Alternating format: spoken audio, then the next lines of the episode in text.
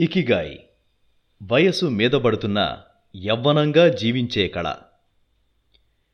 మీ ఉనికికి ప్రయోజనం ఏమిటి? ప్రతివారికి ఒక ఇకిగాయ్ ఉంటుందనేది జపనీయుల మతం. దీనిని ఫ్రెంచ్ తత్వవేత్త రేసోన్ ద ఎత్ర అంటే జీవిత పరమార్థం అంటారు. కొంతమంది తమ ఇకిగాయ్ని కనుక్కున్నారు మరికొందరు ఇంకా అన్వేషణలో ఉన్నారు. మన ఇకిగాయ్ మనలో ప్రతి ఒక్కరిలోనూ అంతరంగాలలో దాగి ఉంటుంది. దానిని వెతికి పట్టుకోవడానికి ఓర్పు కావాలి. మనం ఉదయమే నిద్రలేవటానికి కారణం ఇకిగాయ్ అంటారు ఒకినావా వాస్తవ్యులు. మీరు చేస్తున్న పని నుంచి అది ఏదైనా సరే విరమించకండి. మన ఇకిగాయ్ స్పష్టంగా ఉంటే జీవితంలో సంతృప్తి ఆనందము ఉంటాయి.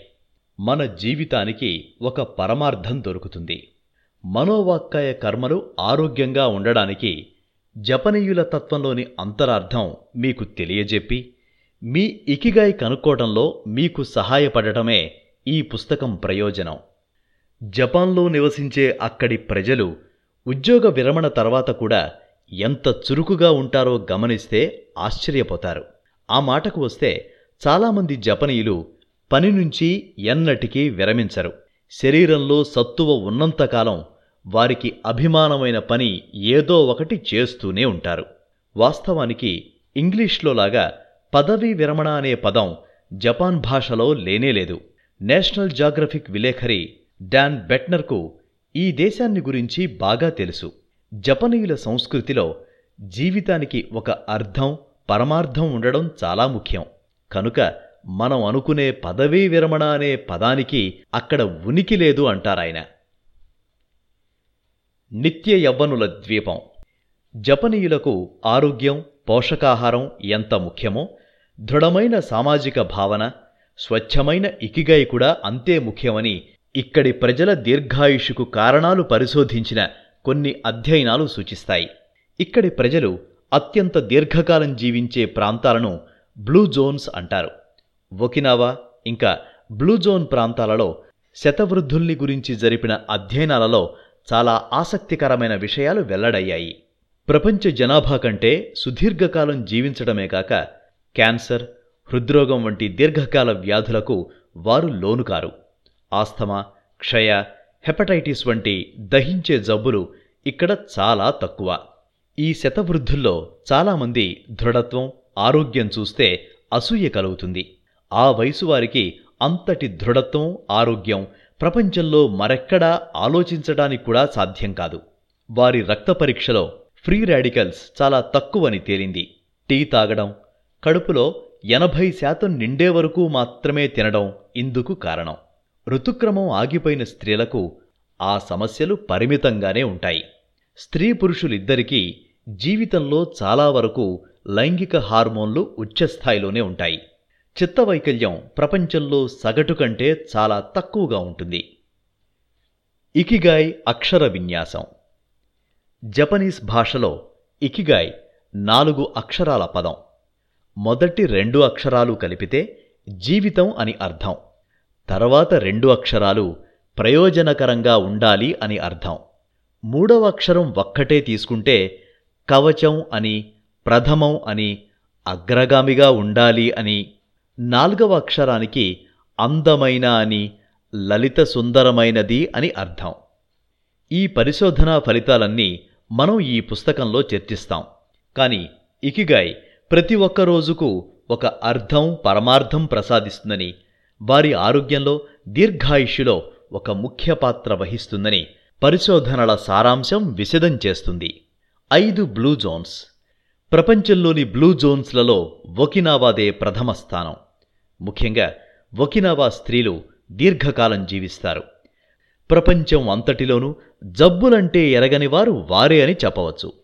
డాన్ బెట్నర్ గుర్తించి ది బ్లూ జోన్స్ అనే తన పుస్తకంలో విశ్లేషించిన ఐదు ప్రాంతాలు. మొదటిది ఒకినావా. ఇది జపాన్లో ఉంది. ఇక్కడ స్థానికుల ఆహారంలో శాఖాహారం సంపన్నంగా ఉంటుంది. అందులో తోపు ముఖ్య పాత్ర వహిస్తుంది.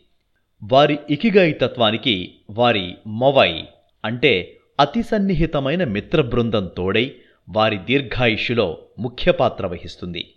రెండవది సార్దీనియా ఇటలీలో ఉంది. ఇక్కడి స్థానికులు కూరగాయలు విరివిగా తింటారు. దానికి తోడు ప్రతిరోజు ఒకటి రెండు గ్లాసుల వైన్ తాగుతారు. ఒకినావాలో లాగానే ఈ సమాజంలో సన్నిహిత సంబంధం వారి దీర్ఘాయుషుకు తోడ్పడే ముఖ్యమైన అంశం. లోమాలిండా ఇది కాలిఫోర్నియాలో ఉంది. ఇక్కడ సెవెంత్ డే అడ్వెంటెస్ట్ అనే ఒక బృందం ఉంది. అమెరికాలో వీరే అత్యధిక దీర్ఘాయుష్కులు. పరిశోధకులు ఈ బృందాన్ని అధ్యయనం చేశారు.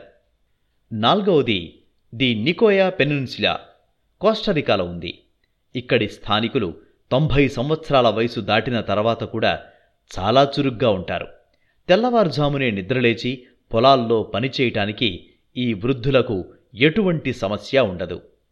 ఐదవది ఇకారియా గ్రీస్ దేశంలో ఉంది. ఈ ద్వీపం టర్కీ సాగర తీరానికి సమీపంలో ఉంటుంది. ఇక్కడ ప్రతి ముగ్గురిలోనూ తొంభై సంవత్సరాలు దాటిన వ్యక్తి ఒక్కరైనా ఉంటారు. అమెరికా జనాభాలో తొంభై సంవత్సరాలు దాటిన వారు నూటికి ఒక్కరు కూడా ఉండరు. కనుకనే ఈ ద్వీపానికి చిరాయి ద్వీపం అని బిరుదు కూడా వచ్చింది. ఇక్కడ జీవన సరళి క్రీస్తు పూర్వం ఐదు వందల సంవత్సరాల నాటిది. వారి దీర్ఘాయుషు వెనుక ఉన్న రహస్యం అదే అనిపిస్తుంది. రాబోయే అధ్యాయాల్లో ఈ బ్లూ జోన్స్లో దీర్ఘాయుష్కులకు కీలక పాత్ర వహించిన అంశాలు పరిశీలిద్దాం. ఒకినావా చిరాయు గ్రామం విలేజ్ ఆఫ్ లాంగ్విటీ గురించి ప్రత్యేక శ్రద్ధ వహిస్తాం. ఈ ఐదు ప్రాంతాలలో మూడు ప్రాంతాలు ద్వీపాలు అని అక్కడి ప్రకృతి వనరులు అత్యల్పంగా ఉంటాయని సమాజాలు పరస్పరం సహాయం చేసుకు తీరాలి అని గుర్తించడం అవసరం. ఇతరులకు సాయం చేయటమే చాలామందికి వారి ఇకిగాయ అయి ఉండొచ్చు. అదే వారి దీర్ఘాయుష్యుకు బలమైన ఔషధం. సరైన పోషకాహారం వ్యాయామం జీవన పరమార్థం తెలుసుకోవడం దృఢమైన సామాజిక సంబంధాలు ఏర్పరచుకోవడం అంటే విస్తృతమైన స్నేహ బృందం కుటుంబంలో శ్రేయస్కరమైన సంబంధ బాంధవ్యాలు అని అర్థం. బ్లూ జోన్స్ పరిశోధన జరిపిన శాస్త్రవేత్తలు అక్కడి వారి దీర్ఘాయుషుకు కీలక అంశాలని కనుక్కున్నారు. ఈ సమాజంలో సభ్యులు తమ ఒత్తిడిని తగ్గించుకోవడానికి సమయాన్ని సద్వినియోగం చేసుకోవడం నేర్చుకున్నారు. దానికి తోడు వారు మాంసాహారం రెడీమేడ్ ఆహార పదార్థాలు చాలా మితంగా తింటారు. సారాయం మితంగా సేవిస్తారు. వారు కష్టతరమైన వ్యాయామాలు చేయరు. కానీ ప్రతిరోజు కాలినడక చేస్తూ వారి కాయగూరల తోటలో పనిచేస్తూ ప్రతిరోజు ఏదో విధంగా కదులుతూనే ఉంటారు.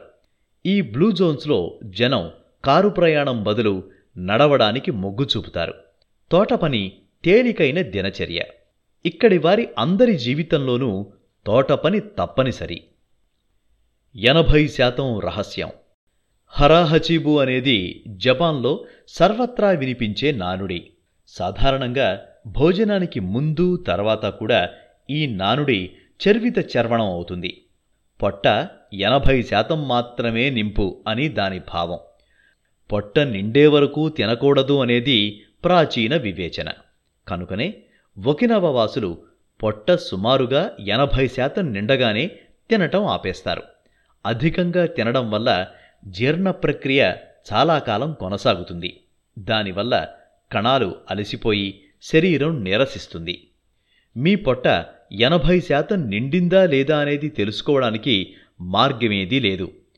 పొట్ట నిండుగా ఉన్నది అని అనిపించిన మరుక్షణం తినటం ఆపేయటమే ఈ నానుడి నుంచి నేర్చుకోవలసిన పాఠం. ఆ తర్వాత చిరుతిండి మనకు అవసరం లేదని తెలిసినా మనం తింటాం. భోజనం తర్వాత యాపిల్ పై ఐస్ క్రీం వగైరా తాత్కాలికంగా మనకు ఆనందాన్నిస్తాయి. కానీ అవి తినకపోతే మనం చిరకాలం ఆనందంగా ఉంటాం. ఆహారం వడ్డించే విధానం కూడా ముఖ్యమైందే. జపనీయులు తమ ఆహారం చిన్న చిన్న ప్లేట్లలో వడ్డిస్తారు.